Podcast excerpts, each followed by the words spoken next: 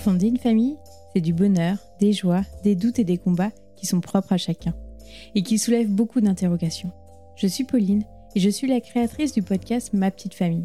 Dans ce podcast, vous écouterez des récits singuliers, authentiques et inspirants de parents qui partageront leur histoire du désir de fonder leur famille au quotidien avec leurs bambins.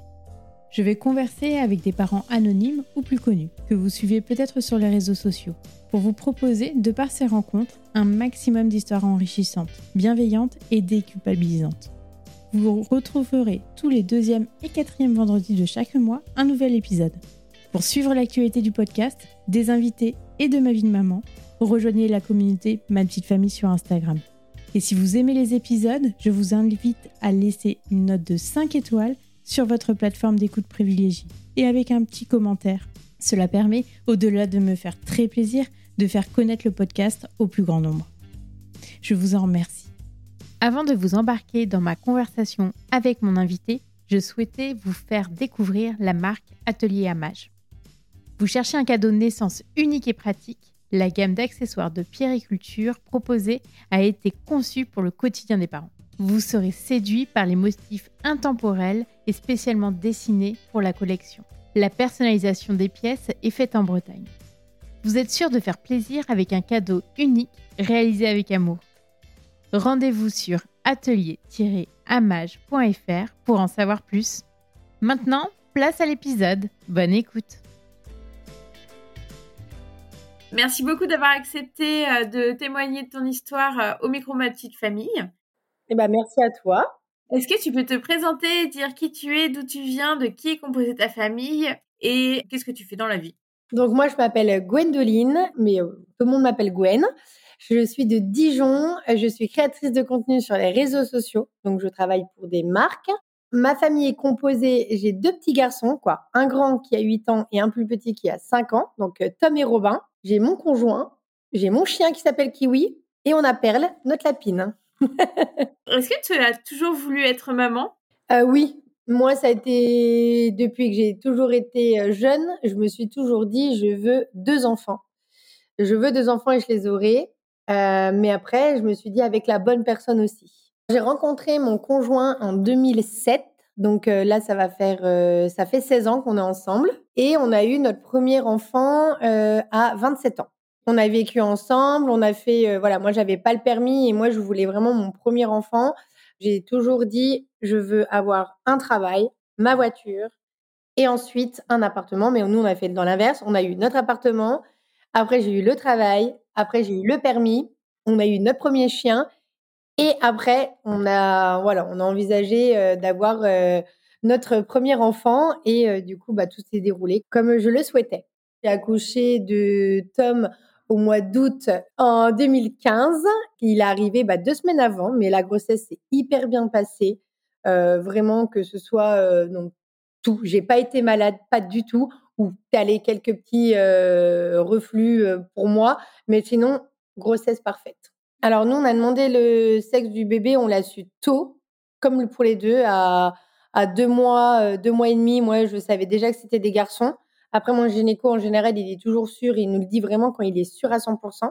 Mais il nous l'a dit, ouais, à deux mois, deux mois et demi, que j'attendais un garçon parce que moi, j'avais pris. En fait, pour mes deux grossesses, c'est que moi, ça se voyait beaucoup. Donc, je pouvais pas le cacher longtemps. Mais voilà, ouais, c'est le, le, sexe, on le voulait, on voulait le savoir pour nous, mais pas pour la famille.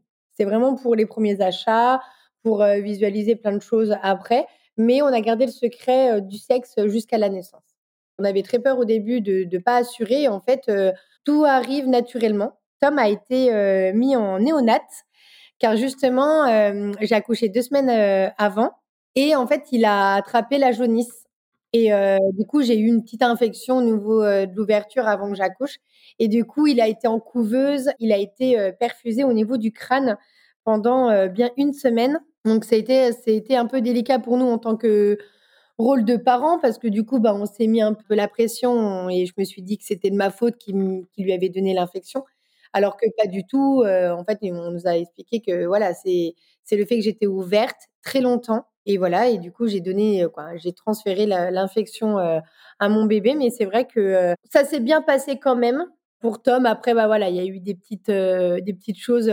Tom, pardon, s'est fait opérer à un mois de naissance. en fait, il a eu le fait qu'il est né en avance. Il avait l'intestin qui n'était pas consolidé jusqu'au bout. Voilà. Donc du coup, il avait l'intestin qui coulait dans ses testicules. Et en fait, Tom pleurait énormément à la naissance, pleurait beaucoup, beaucoup, beaucoup. Et moi, mon rôle de maman, je me suis dit, c'est pas normal, c'est pas possible. On a été à l'hôpital. L'hôpital nous dit, mais non, c'est rien, c'est des coliques. Donc, il faut savoir que moi, j'ai accouché en privé et que quand on a appelé la clinique privée pour emmener Tom, on nous a dit il n'y a plus de place, alors allez en public. Et en fait, euh, bah, ça s'est pas forcément bien passé parce que voilà, ils nous ont annoncé comme quoi que notre fils avait juste simplement des coliques. Et en fait, le lendemain, Tom, dans son parc, a fait un sort de malaise. Il s'est retrouvé mais bleu, bleu. Il s'est retrouvé d'un coup pas bien. Et du coup, on l'a emmené d'urgence, d'urgence à l'hôpital. Et en fait, on, a été directement à Valmy. Ils ont essayé de lui faire des échographies. Ils n'ont rien vu du tout. Ils nous ont dit, on ne sait pas ce qu'il a, mais il hurlait. Il hurlait vraiment beaucoup. Donc moi, ça m'avait déchiré. Je pleurais. Je ne comprenais pas. Et en fait, le chirurgien, un chirurgien est passé dans la, dans la chambre, a touché les testicules de Tom, lui a touché le ventre. Et il nous a dit, mais en fait, madame, son intestin n'est pas consolidé. Et en fait, le fait qu'il soit pas fermé, il coule dans ses testicules et c'est pour ça que ses testicules ont la couleur un peu noire parce qu'en fait, il commence à avoir une infection. Quand il est né, Tom est né euh, normalement par voie basse euh, et en fait, ils n'ont pas vu ça. Le fait qu'il est né avant, on ne le voit pas en fait, hein, mais on l'a vu après. Et donc du coup, ça a été vraiment euh, voilà. Donc il part en salle d'opération. On me dit bah écoutez, vous devez de signer une décharge comme quoi que s'il arrive quoi que ce soit, on n'est pas responsable du décès de votre fils. Et après, voilà, l'opération n'a même pas duré une heure. Euh, ils l'ont ouvert euh, au niveau euh, de l'aine, au niveau du au-dessus, en bas du ventre. Donc, il a une petite cicatrice qu'on voit encore aujourd'hui. Mais tout s'est bien passé, à part vraiment ça. Vraiment, tout s'est bien passé. Et nous, en tant que jeunes parents, on n'est pas voulu du fait que, que, Tom a vécu ça.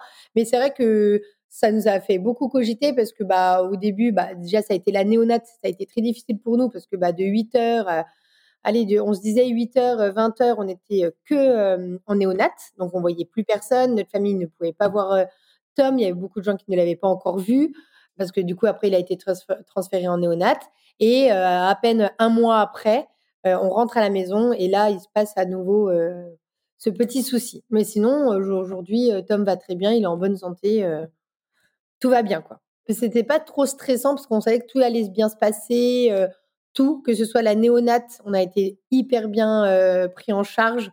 Donc on savait qu'on pouvait venir voir notre bébé quand on voulait, on pouvait venir le voir la nuit, mais il y avait les nounous qui étaient là, qui voilà les nounous infirmières qui nous rassuraient beaucoup, qui nous disaient il faut aller aussi se reposer parce que c'est épuisant, parce que la journée on faisait rien à part porter Tom toute la journée, de l'avoir sur nous.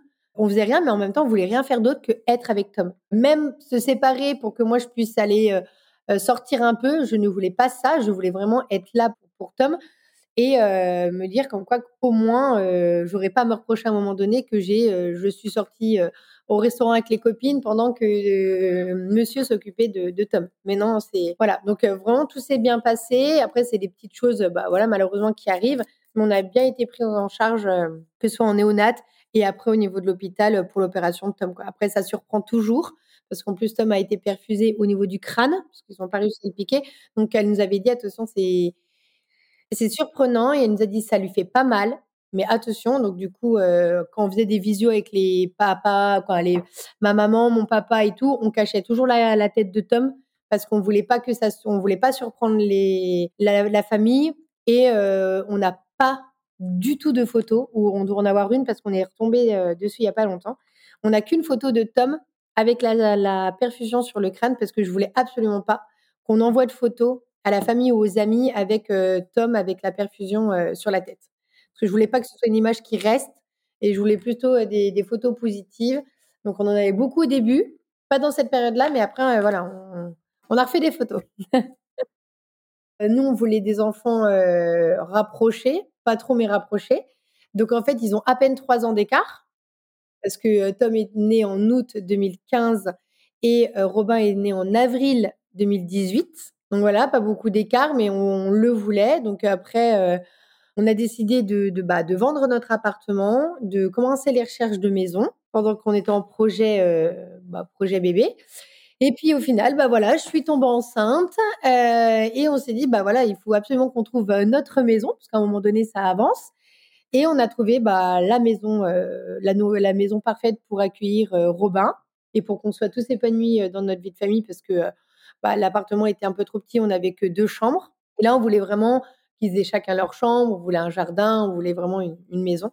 Donc, on a tout trouvé et donc on a acheté maintenant il y a six ans la maison. Donc voilà, Robin est né, est né dans cette, quoi, pas né dans cette maison, mais est né et a connu que cette maison-là. Cette grossesse, euh, on va dire qu'elle s'est euh, bien passée jusqu'à euh, mon septième mois. Arrivée dans le septième mois, je suis tombée malade en pensant que c'était la grippe. on n'avait pas fait de d'examen pour savoir si c'était réellement ça, mais mon gynéco pensait que c'était vraiment ça. Et en fait, lors d'une prise de sang, on me dit comme quoi qu'il y a quelque chose qui ne va pas. Et le gynéco me dit, bah écoutez, vous devez venir au cabinet, les résultats d'examen ne sont pas bons, il faut que, faut qu'on se voit, il faut qu'on parle. Donc du coup, j'ai pris rendez-vous avec mon gynéco et en fait là, il m'explique comme quoi que j'ai attrapé la toxo et que c'était pour ça que ça n'a pas été pris plus vite à temps parce que en fait, j'avais pas fait de prise de sang avant. Et là, en fait, le fait que j'étais malade, il m'a demandé d'en faire une pensais que la grippe euh, était euh, trop longue et ça continuait trop. Il m'a dit c'est pas possible, une grippe qui dure euh, trois semaines comme ça, c'est pas possible. Donc du coup, il me dit bah voilà, vous avez attrapé la toxo, c'est pas grave. Il m'a dit c'est pas grave, mais il faut absolument aller faire une amyosynthèse pour justement prélever du liquide amniotique pour justement analyser pour voir si votre enfant est touché par la toxo. Donc il m'a dit voilà, si votre enfant est touché par la toxo, il y a peut avoir plein de risques. Ça peut être, il peut naître aveugle, il peut avoir des problèmes au niveau du cerveau, il peut euh, ne pas parler, il peut avoir plein de choses différentes. Il m'a dit, il faut absolument aller faire euh, cette amyosynthèse. Je prends rendez-vous, on m'annonce que la myosynthèse, c'était pas mon, gynéco qui allait me la faire parce que malheureusement, il pouvait pas et qu'il savait pas la faire. Donc, du coup, il m'a envoyé directement dans un hôpital public à Dijon. Je prends rendez-vous, on arrive. Donc, j'étais suivie par deux personnes parce que j'étais suivie et par une gynéco là-bas qui s'occupait de moi le temps de la myosynthèse et l'autre personne qui a fait la myosynthèse, donc le médecin. Donc euh, quand je suis arrivée, voilà, ça se passait plus ou moins bien avec euh, la gynéco, mais j'avais beaucoup beaucoup de en fait de retenue parce que bah il s'était passé certaines choses avec Tom, euh, bah justement déjà le fait qu'il s'était fait opérer à un mois, voilà. Une fois, bah voilà, Tom avait eu un gros souci, il était très malade Bref, on a dû le faire transférer dans l'hôtel de l'hôpital euh, privé où on était. Donc en fait, il y avait plein de choses qui s'étaient cumulées déjà pour euh, Tom. Et du coup, je voulais plus aller dans cet hôpital-là. Je me suis dit, je n'irai plus jamais. Je ne veux plus y aller pour mes enfants parce que j'avais eu que des mauvaises expériences. Euh, même si pour d'autres services, je dis pas ça se passe bien. Et euh, du coup, bah, j'emmène, euh, j'emmène mon chéri. On dit, bah, on va faire la myosynthèse. On met avant, on va faire quelques rendez-vous gynéco. Donc, elle me dit, je comprends pas pourquoi vous êtes assez froide, vous êtes assez réticente le fait de venir au CHU. Je commence à lui dire. Elle me dit, je comprends tout à fait que vous avez eu des mauvaises expériences, mais euh, moi, je suis là pour vous rassurer. Mais c'est vrai qu'à chaque fois que j'allais au rendez-vous, elle était toujours en retard. Et du coup, bah, déjà qu'elle soit en retard, qu'elle s'excuse pas et que moi, j'étais déjà très réticente à venir à chaque fois là-bas, c'était compliqué. Et le jour de la myosynthèse, donc du coup, on y va pour le rendez-vous. Donc je tombe sur un médecin qui nous accueille, qui m'accueille dans une salle, c'est comme une salle d'opération, mais qu'on n'est pas une, et qui me dit bah voilà, votre conjoint peut pas venir, donc il va rester derrière le rideau parce qu'il n'a pas le droit de voir.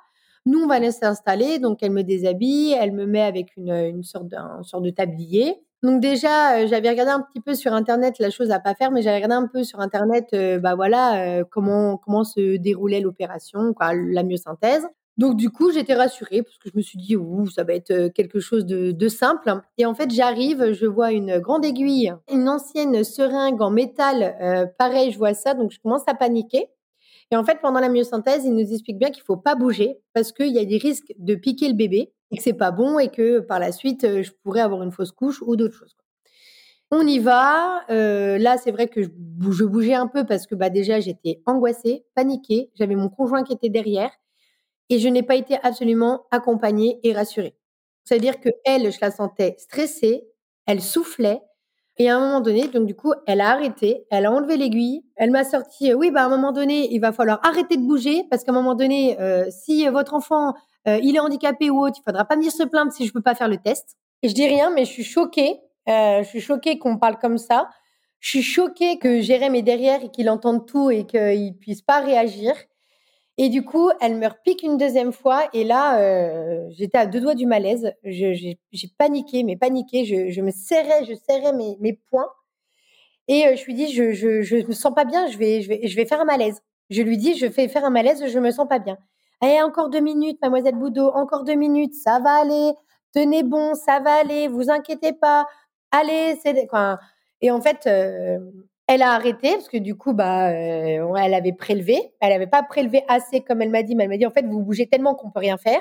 D'un ton vraiment, euh, vraiment sec et j'ai l'impression d'être vraiment agressée, quoi. Du coup, bah après, je suis allée vers mon conjoint et euh, je me suis pas effondrée, mais en fait, euh, je me suis dit, elle m'a parlé vraiment comme un chien. Quoi. Mais en fait, en tant que, en tant que femme, déjà, tu es stressée de cette, euh, de l'examen. Stressée en plus, j'ai fait la myosynthèse à 7 mois de grossesse. Donc déjà, il me restait pas beaucoup avant d'accoucher. Donc du coup, j'étais hyper stressée. J'étais pas accompagnée, j'ai pas été soutenue, j'ai pas été euh, vraiment. J'ai senti que c'était installe-toi là, on fait le truc et puis basta quoi. Et euh, après, elle m'a elle m'a expliqué comme quoi que les analyses allaient partir euh, bah, pour être examinées et que une fois que les examens allaient être terminés, qu'il fallait que je revienne vers elle pour qu'on puisse lui donner notre choix, discuter de le après si le bébé est touché par la myosynthèse. Et je lui ai dit que je savais déjà de toute façon ce qu'on allait faire si le bébé était touché.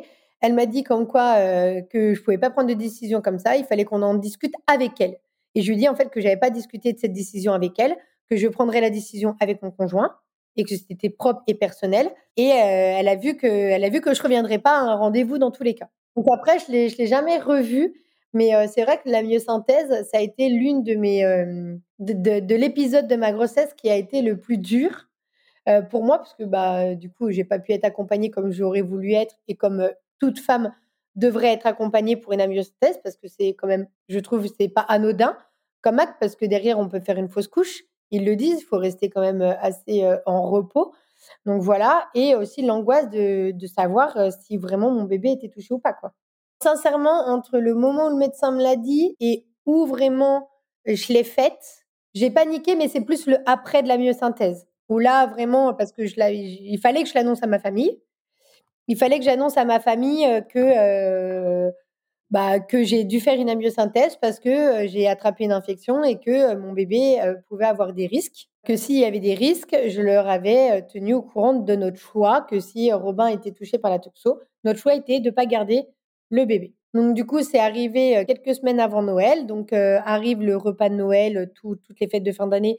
Donc du coup, bah, c'était un peu délicat pour ma famille parce que bah on n'en parlait pas. C'était devenu limite tabou. On n'en parlait pas parce que peur de me peiner, peur de me peiner, peur de pas savoir trouver les bons mots, peur de de ouais, de de pas savoir quoi dire en fait tout simplement. Donc moi, j'en parlais pas trop aussi. Mais c'est vrai que plusieurs fois, moi, j'en parlais juste à, j'en ai parlé à mes frères et sœurs, à ma maman, mon papa, mais je voulais pas en parler à toute ma famille entière, les cousins, les cousines, les tantes. Je voulais pas en parler à tout le monde parce que je voulais pas avoir cette pression des personnes autour et je voulais vraiment rester dans ma bulle et de rester positif sur le résultat. Je voulais vraiment que le résultat soit positif. Pour moi, il pouvait pas être le contraire.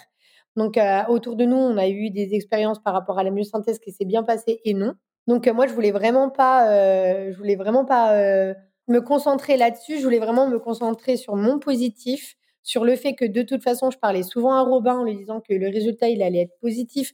Donc, positif dans le sens où qu'il n'avait pas la toxo, qu'il allait pas être touché. Et je lui disais, je le rassurais, comme quoi qu'il allait être avec nous jusqu'à la fin, que voilà, qu'il il sera avec nous dans notre famille et tout. Et en fait, c'est vrai que ma maman, euh, eh ben, euh, avait pas forcément euh, les bons mots euh, souvent parce que bah, malheureusement, elle était assez inquiète. Et euh, malheureusement, bah, quand on est une maman inquiète, bah, on en parle un peu autour de soi. Et ma maman a prévenu certains membres de ma famille que j'avais attrapé la toxo, que je n'étais pas sûre de garder Robin, que la grossesse n'allait pas forcément se dérouler jusqu'à terme. Et voilà, ma maman m'avait demandé à plusieurs reprises est-ce que j'étais préparée aussi au fait que si on ne gardait pas Robin, est-ce que j'étais prête? Ah, j'ai mal, j'ai mal au cœur. est-ce que j'allais devoir l'enterrer, de faire un, de faire un enterrement, de faire tout ça? Et moi, c'est vrai que c'est quelque chose que je voulais absolument pas parler parce que je voulais absolument pas me dire que de toute façon, il allait être touché par la toxo et que notre choix était notre choix personnel et que bah, malheureusement, ça allait pas arriver jusqu'au bout, quoi. Et un jour, je vais me balader, donc j'étais à huit mois et peut-être une semaine, quelque chose comme ça. Je marche avec mon fils, je vais le chercher, je vais le chercher à la crèche, on se balade. Je reçois un coup de fil, je réponds. Et là, c'est le CHU qui m'appelle pour me prévenir comme quoi que ils étaient désolés, mais que mon dossier avait été en fait malheureux, contreusement perdu. En tout cas, il a été mis dans d'autres dossiers. C'est pour ça que j'avais toujours pas de réponse et surtout qu'on m'avait dit normalement après la myosynthèse, il faut compter aller 4-5 semaines. Donc du coup, ça avait vraiment traîné et tout. Et quand j'ai reçu les résultats, j'ai appelé ma famille, j'ai appelé mes amis. J'ai tenu à aussi informer ma communauté parce que ma communauté était au courant depuis le début de ce qui se passait. Ils m'ont suivi par rapport à mon amyosynthèse et tout.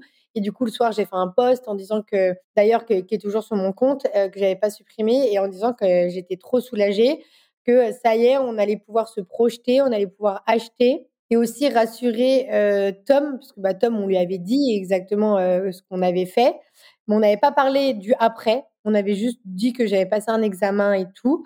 Euh, mais après, bah voilà, c'est tout, tout enchaîné très vite parce que j'ai accouché, bah, du coup, j'ai accouché un mois avant mon terme. Ça, c'était, euh, tu as eu des contractions un mois avant? Non, c'est même pas des contractions. En fait, un matin, euh, j'avais l'impression d'être plus mouillée que d'habitude. Donc, comme si je m'étais fait pipi dessus. Donc, du coup, mon, mon conjoint emmène Tom à la crèche. Et moi, j'appelle euh, du coup la clinique en leur disant bah voilà, euh, j'ai l'impression de ne pas être euh, comme d'habitude, j'ai l'impression d'être ouverte ou j'ai l'impression en tout cas qu'il se passe quelque chose. Elle me dit bah écoutez, prenez votre douche et venez. Donc du coup, je viens, j'y vais et maintenant, en tout cas, ça se passe, ça s'est passé comme ça quand j'ai accouché. Du coup, maintenant, ils font des tests avec des sortes de coton-tige. Si les résultats sont positifs, maintenant ils gardent, ils nous gardent à l'hôpital. Donc du coup, j'arrive, elle me dit bon bah écoutez, on va regarder. Elle me dit on va faire un test. Elle me met le coton-tige. Elle, euh, elle attend euh, quelques minutes euh, et là elle me dit bah écoutez, vous accouchez demain. T'étais pas prête Ah bah non, j'étais pas prête parce que je me suis mise à pleurer. Bah parce que rien n'était prêt. Parce que si la valise était prête, mais en fait c'est qu'il fallait, il fallait faire garder notre fils parce que du coup moi j'allais plus revenir à la maison. Donc c'était en fait la peur. Parce que du coup j'ai appelé mon conjoint. Elle me dit bah voilà, vous accouchez demain, on va vous déclencher parce qu'elle me dit, en fait, vous êtes ouverte et il y a trop de risques d'infection. Et là, ça coule. Donc, euh, j'appelle mon conjoint, je lui dis, écoute, j'accouche demain. Quoi? Hein? Pardon?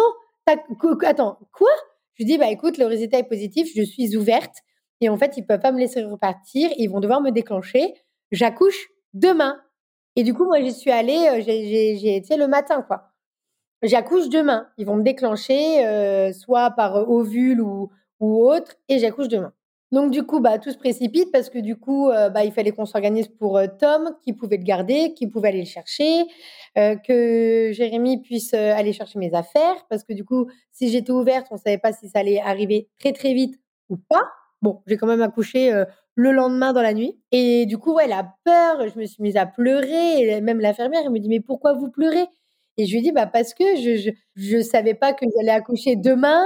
Euh, je, je sais pas comment je vais faire garder mon fils, même si ma famille est très, euh, on est très famille, donc euh, il y a il y a toute la famille autour de nous sans aucun problème. Du coup, le lendemain, on m'apporte tout ce qu'il faut dans la chambre, on me dit qu'on va me déclencher, on me déclenche, mais rien n'arrive, rien du tout. Donc du coup, j'avais demandé à ce que je prenne un bain, j'avais demandé, on m'a dit non non, quand on est ouverte, on ne prend pas de bain parce que c'est encore plus risqué. Alors que moi, ma meilleure amie avait accouché, euh, avait accouché avant moi à la même clinique et elle, elle était ouverte aussi et on lui avait dit venez prendre un bain pour vous détendre, c'est le mieux. Et au final, bah, j'ai accouché euh, le, bah, le lendemain dans la nuit et ça a été hyper long, quoi, mais hyper long. Et, quand on est déclenché, on dit que les contractions sont plus fortes. Toi, tu l'as senti comme ça ouais, ouais, Quand elles sont arrivées d'un coup, mais vraiment d'un coup, je l'ai senti. Je l'ai senti parce que déjà, je me penchais, j'écrasais la main de mon homme. C'était vraiment, euh, j'avais jamais ressenti ça pour Tom parce que Tom, on m'avait mis la péridurale avant que je commence à ressentir les contractions. Mais là, on m'avait dit, on vous pose la péridurale que quand c'est vraiment insupportable. J'y appelais tout, les, tout le temps en lui disant, mais mettez-moi la péridurale, mettez-moi la péridurale. En plus, la péridurale, on m'a piqué deux fois parce que bah ils n'arrivaient pas à trouver, donc euh, c'était compliqué.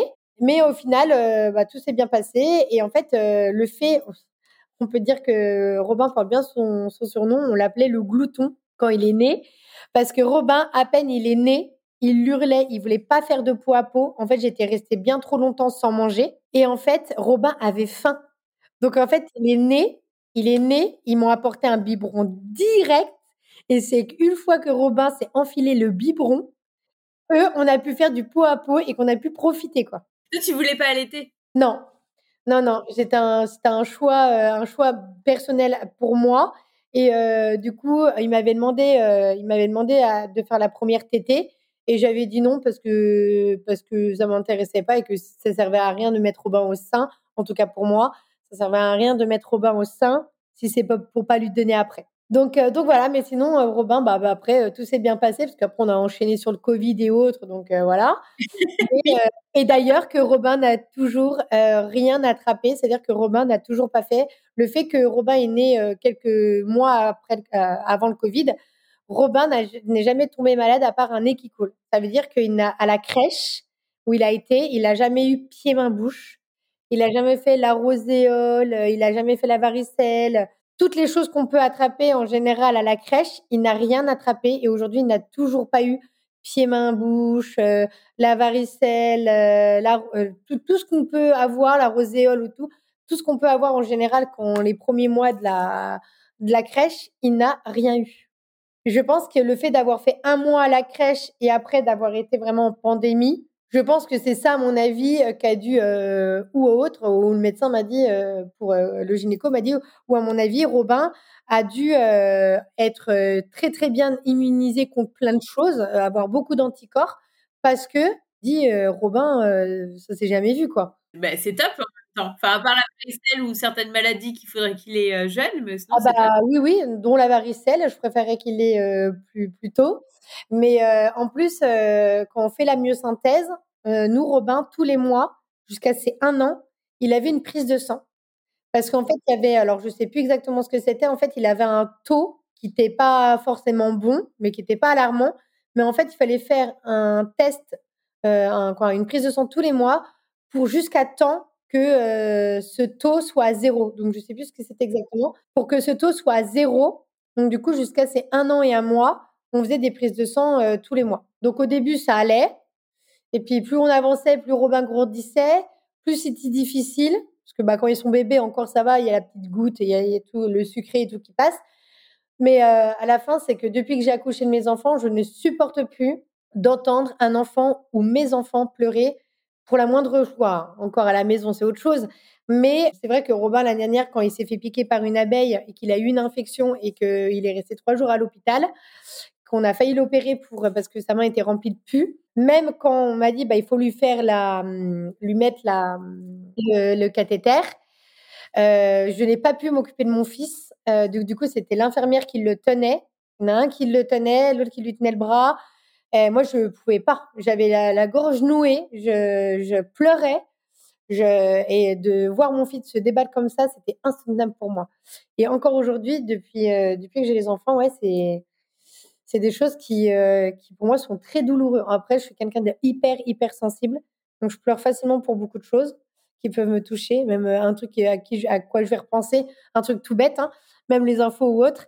Et voilà, mais c'est vrai qu'avec la toxo, bah voilà, Robin a fait des prises de sang jusqu'à euh, c'est un an, un an et, un mois. Quoi. Et je pensais à ça pendant ton suivi bah, gynéco, et tu avais un suivi sage-femme pour t'accompagner dans la toxo non, non, j'ai vu ma, j'ai vu ma, j'ai vu une sage-femme qui d'ailleurs voulait absolument que j'allaite, qui euh, comprenait pas pourquoi je n'allaitais pas. Donc je lui avais dit que c'était personnel, qu'il y avait rien qui me donnait envie, euh, que mes belles-sœurs ont fait des crevasses, ont fait des infections et tout, et je, je, voulais pas. Je voulais que mes seins restent en, voilà, comme je voulais. Et euh, elle m'a gonflé parce que jusqu'à la dernière minute, elle était là à la salle d'accouchement et elle me disait Est-ce que vous êtes sûre de pas vouloir allaiter et tout? Et j'avais, je me rappelle, je vais pas le dire là, mais j'ai dit à mon conjoint, elle commence à me casser les, les bien fort dans la salle d'accouchement parce qu'en fait, j'en avais marre qu'on m'impose d'allaiter. Et en fait, elle me disait oui, mais c'est meilleur, il a des meilleures choses, il a des meilleurs ceci, c'est meilleur pour lui, c'est meilleur pour. Et en fait, bah non, c'est pas que c'est meilleur. J'ai des copines j'ai des copines qui ont allaité, euh, où ça s'est pas forcément bien passé. J'en ai d'autres, du coup, qui m'ont dit pareil, faut que t'allaites, faut que t'allaites, faut que t'allaites. Bah non, j'allaiterai pas parce que j'ai toujours fait le biberon. Ça, c'est propre à chacun, en fait. Et je, et je comprends pas qu'une sage-femme ne puisse pas. Donc euh, là, c'est vraiment la sage-femme de Robin, hein, parce que la première était vraiment nickel. Mais je comprends pas pourquoi la sage-femme a insisté tellement là-dessus. Euh, au lieu d'accompagner euh, une maman, de comprendre pourquoi elle veut pas allaiter et lui dire, OK, pas de souci, vous voulez pas en fait, il n'y a pas de débat à avoir. En fait, je pense que si les gens veulent allaiter, ils allaitent. Et si les autres personnes n'allaitent pas, euh, il n'y a pas de souci. Moi, mes enfants, euh, je les ai pas allaités. Aujourd'hui, ils sont en très bonne santé. Tout va bien. Il n'y a rien à signaler. quoi. Donc, je pense que vraiment, il faut, qu'aujourd'hui, les sages-femmes, euh, je dis pas toutes, hein, mais c'est vrai qu'il y en a certaines qui sont à limite contre qu'on leur donne les biberons, les biberons, le lait en poudre et tout. Euh, je pense qu'elles doivent avoir plein de témoignages où elles sont tellement convaincues dans certaines choses au niveau de l'allaitement. Euh, voilà. Et puis euh, moi, après, c'est, je voulais pas aussi, je me sentais pas à l'aise. Par exemple, ça c'est mon choix personnel, mais moi je me sentais pas à l'aise dans l'allaitement et ça c'est uniquement pour moi. Mais de devoir allaiter en public, c'était vraiment quelque chose qui me qui me gênait. Pourtant, je suis quelqu'un qui est absolument pas gêné dans la vraie vie. Je, je suis vraiment nature peinture.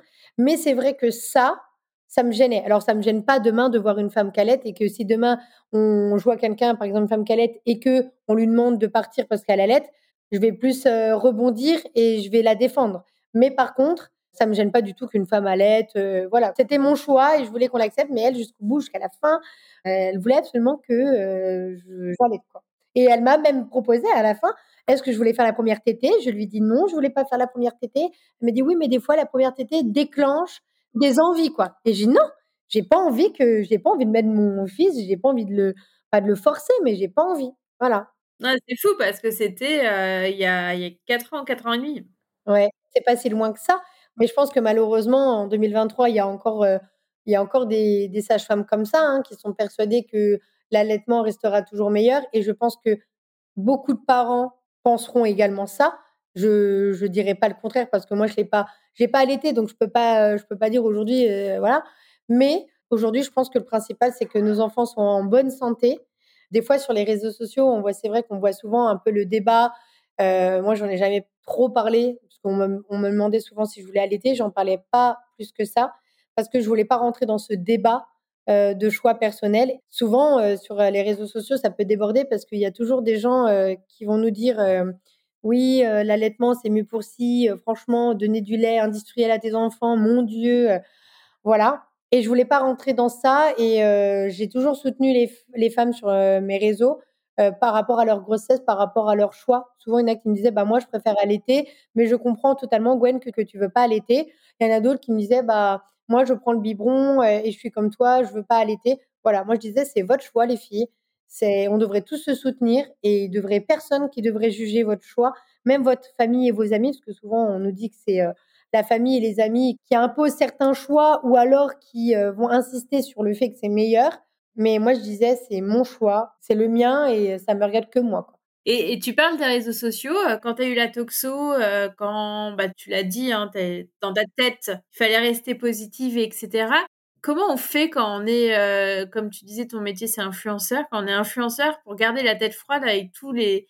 Tu peux entendre tout et son contraire, tu peux avoir des avis sur tout. T'es arrivé dans ces moments-là un petit peu durs quand même euh, Sur les réseaux sociaux, j'ai pas euh, tout dévoilé non plus. En fait, j'ai dévoilé jusque le fait qu'on faisait la myosynthèse. Je n'avais pas forcément parlé du choix qu'on allait faire après parce que euh, on sait tous que sur les réseaux sociaux, euh, déjà on partage que quelques minutes de notre vie et tout le monde peut croire qu'on partage toute une journée alors que c'est faux. Euh, je voulais pas euh, non plus avoir certains messages parce que beaucoup de, femmes hein, me demandaient quel, serait mon choix après.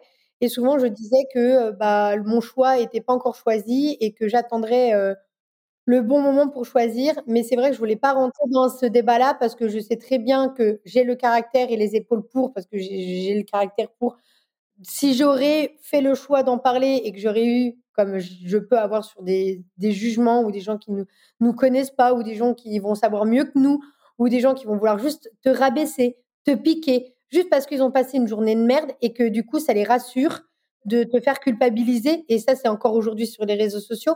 On va toujours tirer le négatif au lieu de tirer le positif euh, sur plein de choses, hein, euh, sur, sur tout.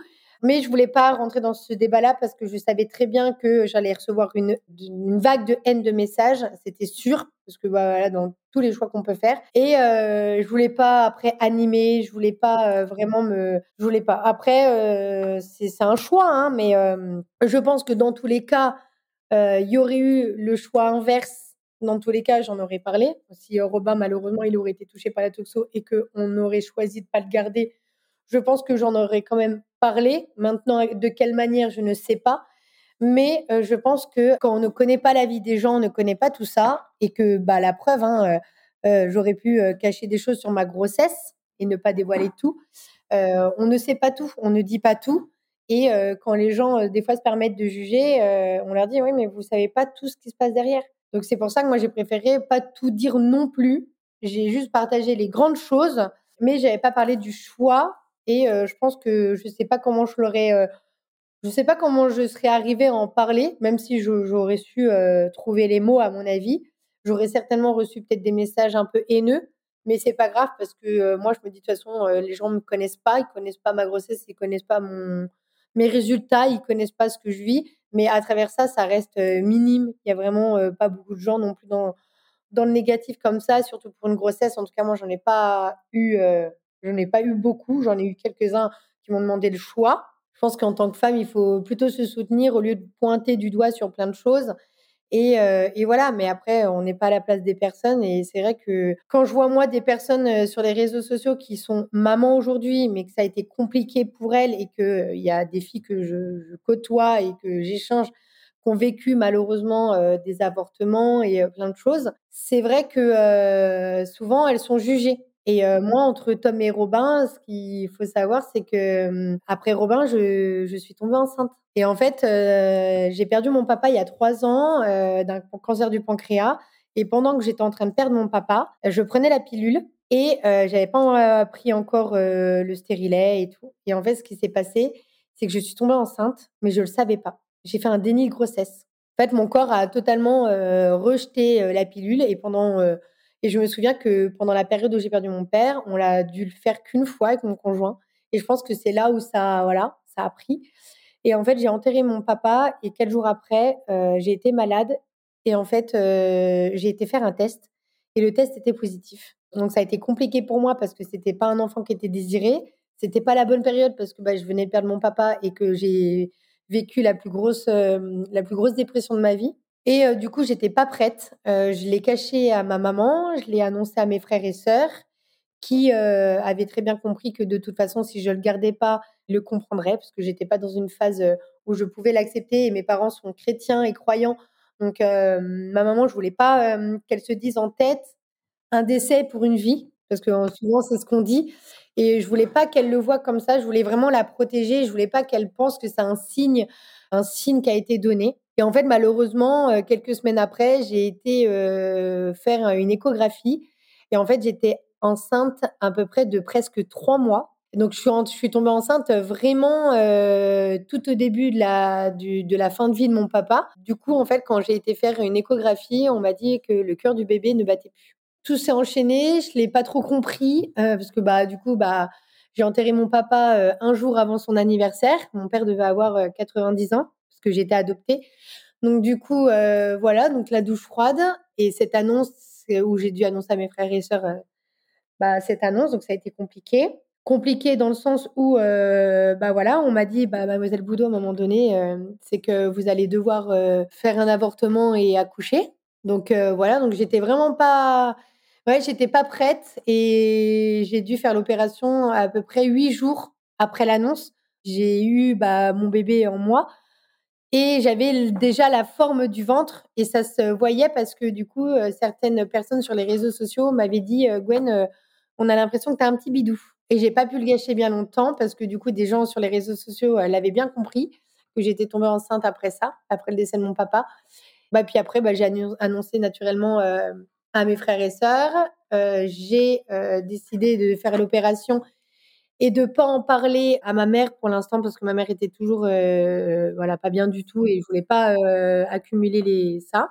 Mon conjoint a pas pu m'accompagner parce que malheureusement bah, il travaillait et que c'était il y avait encore les trucs de Covid, donc il pouvait pas m'accompagner, donc j'étais toute seule. Là, j'avais été vraiment bien accompagnée parce que bah voilà, c'était c'était comme ça. Donc je suis arrivée le matin, je suis ressortie le soir. Mais après, je pense que ça a été une accumulation parce que j'ai fait une énorme dépression. Et grâce à mes enfants aujourd'hui, bah, je suis là. Hein, mes enfants m'ont relevé, mes amis m'ont relevé. Et c'est après que j'ai annoncé à ma maman ça. Et ma maman m'a annoncé qu'elle le savait.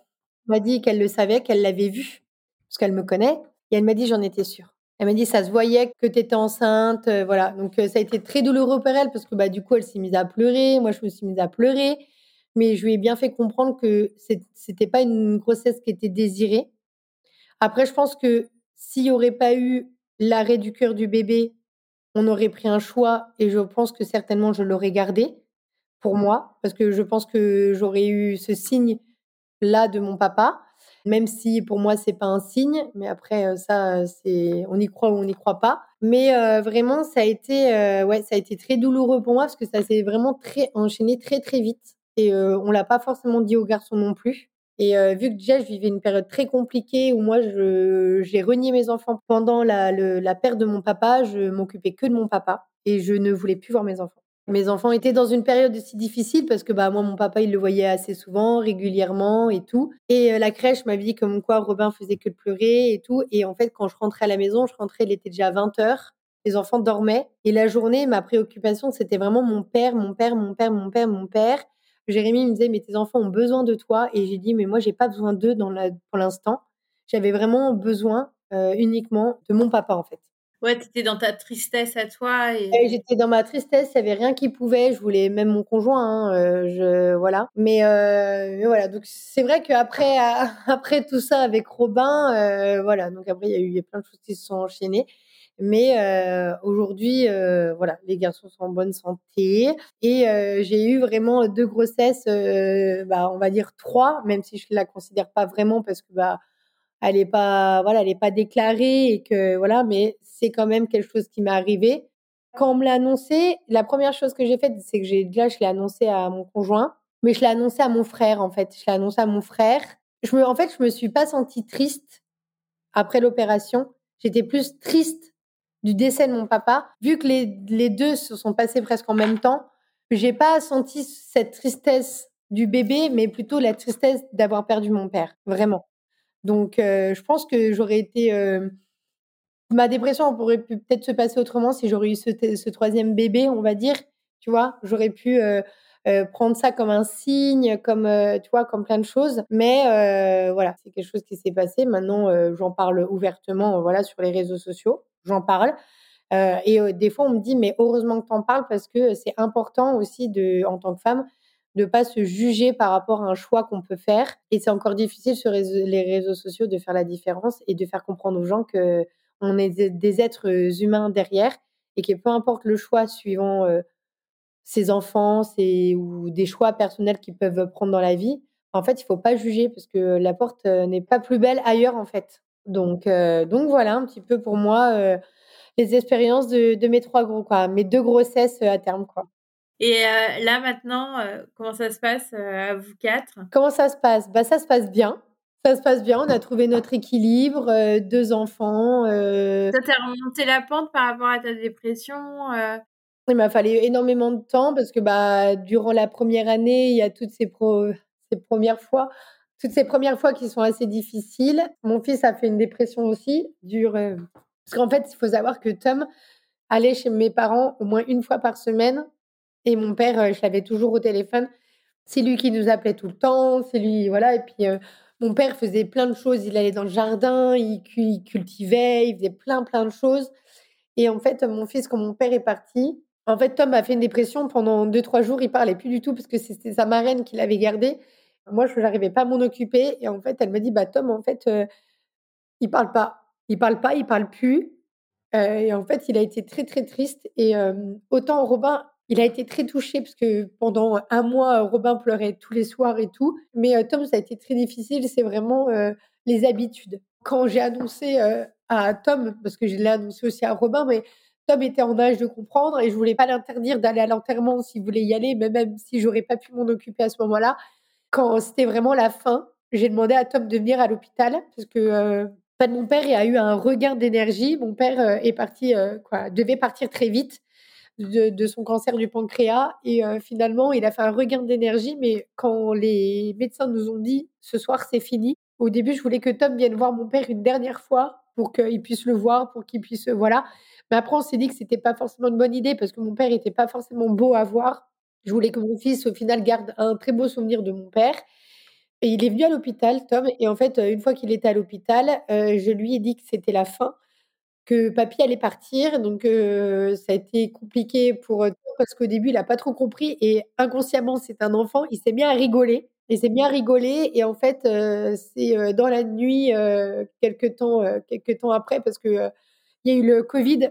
Donc le Covid a été très compliqué aussi pour nous parce que bah euh, voilà euh, et mon père a été à l'hôpital, on pouvait pas tous venir le voir parce qu'on est cinq enfants et avec les petits enfants on est 18 donc euh, on est beaucoup et après mon père a été en EHPAD en fin de vie et en fait quand il a été dans cet EHPAD, il a eu un regain d'énergie. Donc en fait mon père du jour au lendemain, c'est comme si il était en bonne santé. Donc il avait beaucoup maigri mais voilà, il était en comme si euh, il, a, il y a quelques jours, le fait qu'il partait, les médecins n'ont pas compris, il, s'est reboosté. Et euh, après, bah voilà, ça a été compliqué parce que du coup, il a fait que le Covid est, est revenu pour la deuxième vague.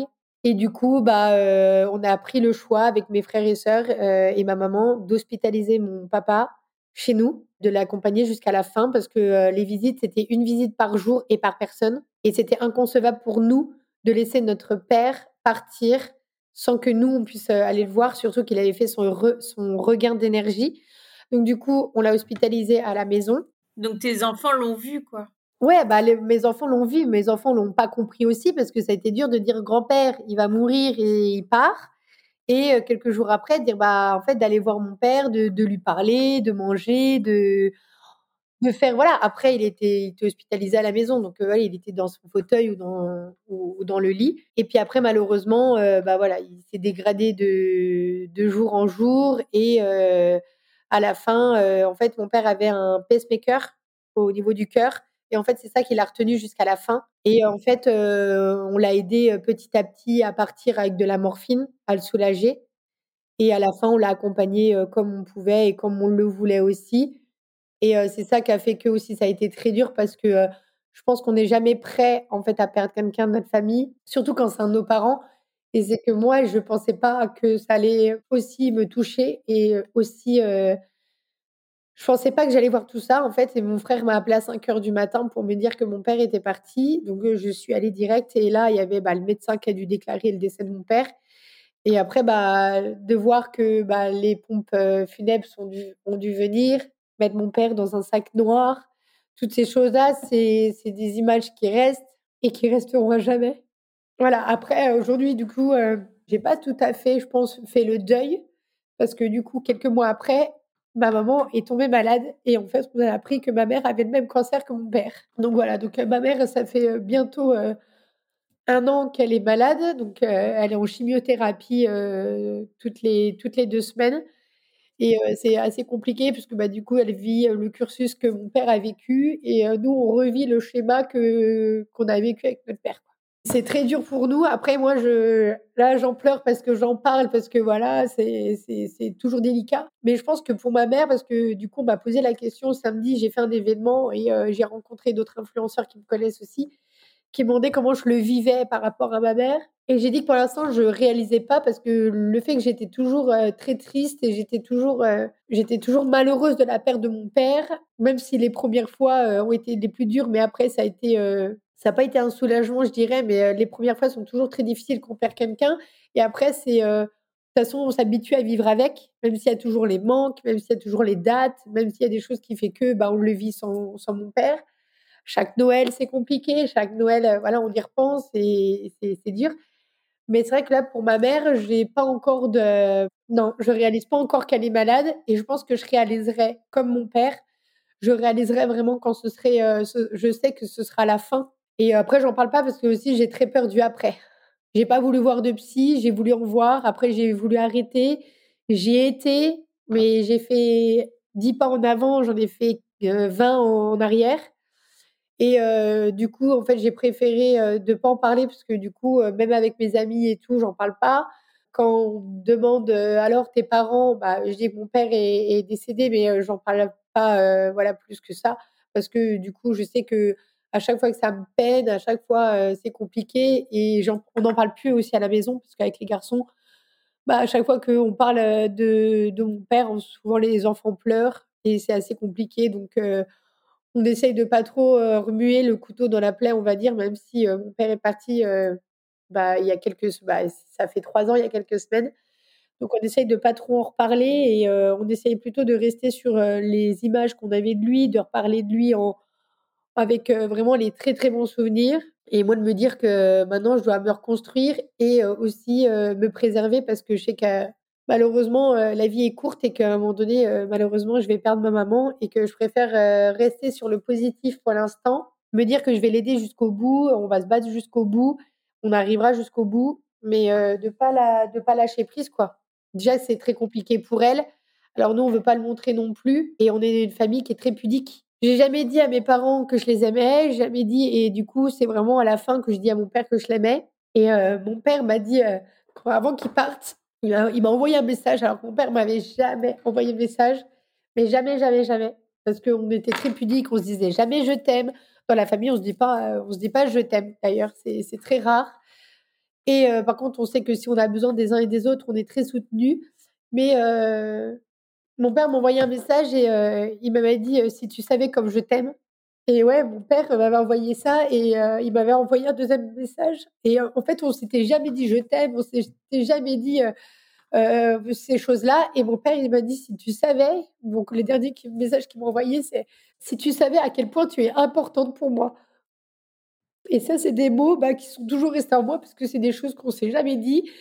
Et c'est pour ça qu'aujourd'hui, je dis, je dis toujours à ma communauté que c'est très important aujourd'hui de vraiment de profiter de chaque moment de ses parents et de sa famille. Il faut se dire je t'aime et il faut se dire euh, il faut se dire avant que la vie courte parce que c'est pas une fois que les gens partent, il faut avoir des regrets.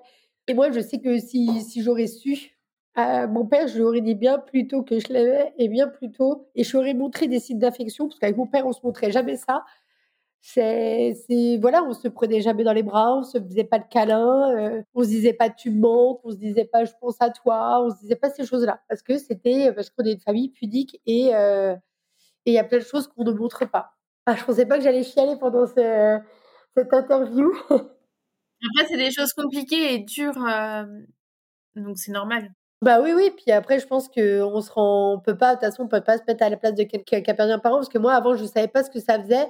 Et on m'a dit, c'est dur. C'est en fait ce que je veux dire, c'est que c'est délicat quand quelqu'un perd un parent de dire je comprends ou je me mets à ta place ou autre. Non, en fait, on peut pas se mettre à sa place. Maintenant, je sais que je le vis et je l'ai vécu, donc je sais que à quel point ça peut être difficile, toi, de de trouver les bons mots ou quand quand tu connais pas ce sentiment, c'est dur de dire à quelqu'un je te comprends ou, ou oui oui je suis touchée et tout. Bah les gens, ils peuvent pas ressentir vraiment ça s'ils l'ont pas vécu, tu vois.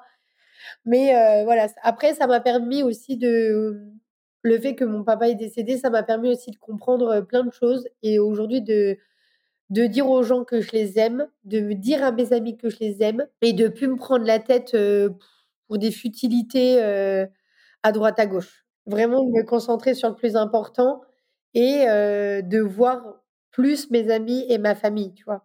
Et par rapport à ta parentalité, ça t'a changé aussi des choses par rapport à tes enfants? Ou non, t'es es pareil, tu leur as toujours dit que tu les aimais et ça, ça... Non, j'ai toujours, je, les ai, je leur ai toujours dit que je les aimais. Après, euh, moi, c'est vrai que j'ai un caractère qui est assez fort, donc euh, en fait, je donne une éducation à mes enfants qui sont très, qui paraît très dur, qui peut être très dur, et qui peut paraître très dur pour certaines personnes. Je suis très exigeante avec mes enfants, mais oui, ils savent que je les aime, ils savent que de toute façon, je ferai tout pour eux et tout. ça, c'est voilà. Avec toute mon expérience, le fait que j'ai été adoptée, le fait que j'ai vécu trois ans en fauteuil roulant, tout ça, toutes ces, choses qui sont passées, ces aventures, ces choses dans ma vie ont fait que Aujourd'hui, j'en suis sortie plus forte et c'est ce qui m'a permis de me dire comme quoi qu'on n'a qu'une vie et que tout ce que j'ai subi ou tout ce que j'ai pu ressentir, bah, qu'il faut pas que je le revive après avec mes enfants, tu vois. Donc j'en ai, j'en ai tiré du bon parce qu'aujourd'hui, je veux vraiment profiter d'eux, de chaque instant. Et là, je sais que la vie peut être très courte et surtout de dire aux gens qu'on les aime, tu vois. Moi, on m'avait dit, il y a une ancienne amie à moi qui m'avait dit, moi j'ai perdu ma maman et j'ai beaucoup de regrets, c'est que je lui ai pas dit je t'aime, je lui ai pas dit tout ça. Elle m'a dit, Gwen, fais-le pour ton père parce que c'est pas une fois que ce sera fini que tu auras des regrets. Donc je lui ai dit tous ces mots, je lui ai dit tout ce que je pensais. Et moi, je lui ai dit à travers l'oreille, je lui ai dit à travers des textos qu'il a pu lire, qu'on a pu lui lire, parce que c'est ma maman qui lui lisait les messages.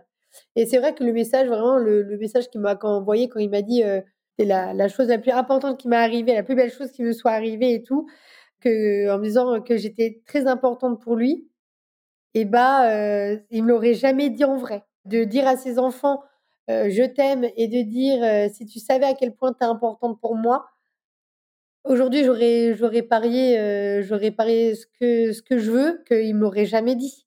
Parce que lui, mon père a toujours été très, très pudique avec ses enfants.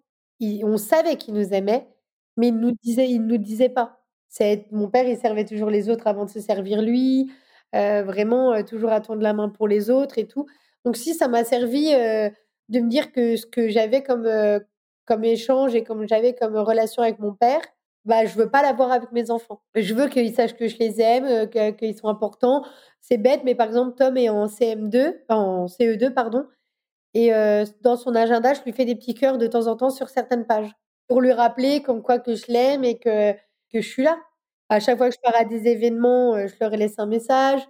la dernière fois, j'étais partie trois jours à Paris. Je leur ai laissé chacun une lettre à Tom et à Robin dans leur chambre.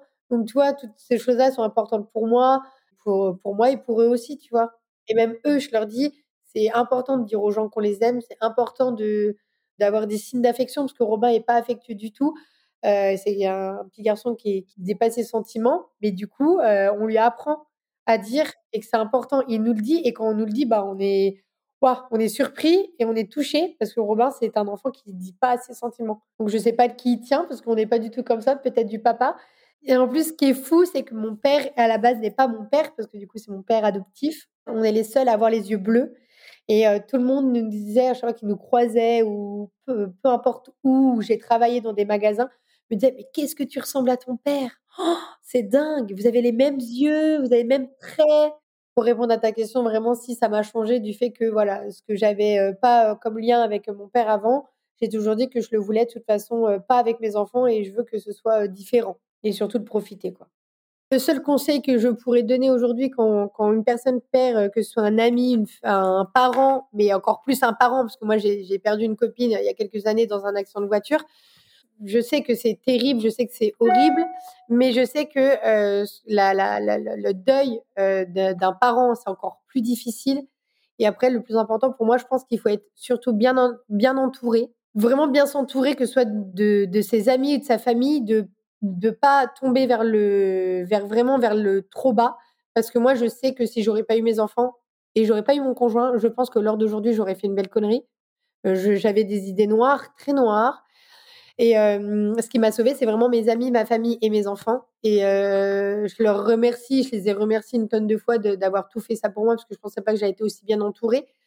Même si j'ai pris mes distances avec beaucoup et je me suis fermée, fermée, fermée. Mais voilà, il faut vraiment être bien entouré et ne pas avoir peur, surtout, mais ne pas avoir peur de demander de l'aide à notre entourage quand on se sent vraiment seul, quand on se sent vraiment en dépression, que ce soit pour n'importe quelle dépression. Mais c'est vrai que la perte d'un parent, voilà, ça change tout, ça change nos habitudes, ça change l'amour qu'on peut avoir pour soi, ça peut avoir.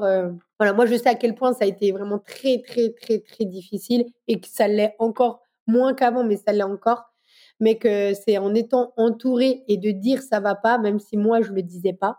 J'ai jamais dit que ça n'allait pas. Je le cachais à ma famille. J'ai jamais pleuré devant mon frère et ma sœur, alors que toi j'ai pleuré là.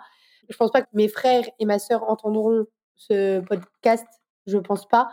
Mais en tout cas, euh, voilà, il faut se sentir entouré et pas avoir peur de demander à l'aide dans n'importe quelle circonstance, même en tant que maman ou parent dépassé. Je pense que quand on a besoin d'une main, il faut pas avoir honte de le dire, euh, de demander à l'aide parce que ça peut que nous apporter euh, du bon et ça nous évite euh, aussi de faire des belles conneries comme moi j'aurais pu faire si j'aurais pas eu mes enfants et mes amis quoi. En fait, faut pas avoir honte de, demander de l'aide. Moi, avec Robin, c'est compliqué au niveau de l'éducation parce qu'il il est très difficile. Et j'ai pas honte. Aujourd'hui, on va aller voir un psychologue. Et sur les réseaux sociaux, on m'a dit, mais t'as pas honte de le dire? Non, je n'ai pas honte de dire qu'aujourd'hui, j'ai besoin de l'aide pour mes enfants, pour retravailler certaines choses, parce qu'à un moment donné, ça ne peut que être bénéfique pour moi, pour lui et pour notre vie de famille, et que ce soit pour n'importe quelle situation que chaque parent vit en ce moment, c'est il faut pas se laisser euh, juger et que c'est pas une honte d'aller voir un professionnel, c'est pas une honte d'aller voir un psychologue, un psychiatre, c'est pas une honte de faire un choix euh, pour ses enfants ou pour soi-même. Merci de le rappeler. bah oui, oui, parce que beaucoup, il y a beaucoup de gens aujourd'hui, veulent pas sauter le pas sur plein de choses par peur de jugement, par peur de ne pas savoir euh, quoi faire. Mais il faut pas hésiter à aussi de tendre la main vers les autres personnes qui en ont besoin. Euh, nous, on a toujours été comme ça dans une famille, à toujours donner et sans demander rien en retour. Moi, je sais que voilà, je, juge rien, mais mes amis, je leur ai toujours dit que je ne juge personne par rapport à leurs choix qu'ils peuvent faire, mais que la porte et mes épaules sont là euh, si un jour ils ont besoin, et je serai jamais dans le jugement, amis, copains, copines, parce que je fais la différence, mais je serai donner un avis, mais euh, neutre et pas dans le jugement, quoi. Et c'est important d'entourer ses amis, sa famille comme ça et de pas avoir peur souvent on a peur du jugement des autres. Mais il faut pas avoir peur parce que c'est un choix personnel et qu'il faut pas s'embêter avec ça. Merci à toi, c'était un super échange et merci encore d'avoir accepté l'invitation et merci d'avoir partagé autant de avec sincérité et puis.